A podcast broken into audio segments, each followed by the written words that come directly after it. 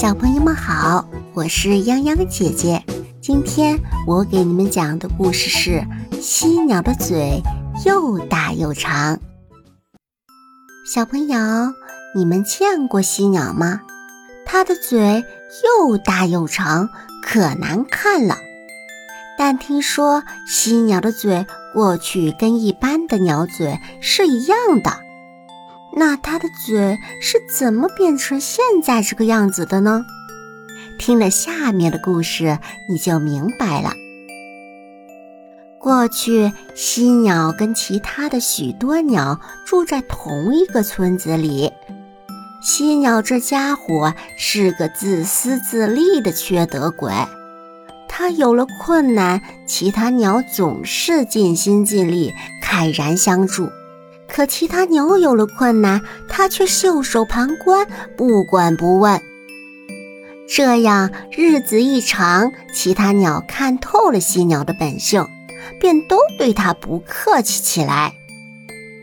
一次，其他鸟在一块商量出一项决议：以后不管犀鸟家发生什么事儿，大家都装不知道。不久，犀鸟的妈妈生病死了。犀鸟从这家走到那家，求乡亲们帮他料理妈妈的丧事，但家家都把门关得紧紧的，不予理睬。犀鸟没有办法，只好独自哭了一场，然后用嘴叼着妈妈飞出村去，希望在邻村找到热心人。然而，邻村的鸟也了解犀鸟的为人，一听到它的声音，也都躲了起来，见也不肯见它。这样，犀鸟只好叼着妈妈到处飞，飞累了，停在一棵树上歇一会儿，接着再飞。时间一长，犀鸟的嘴就变得又大又长了。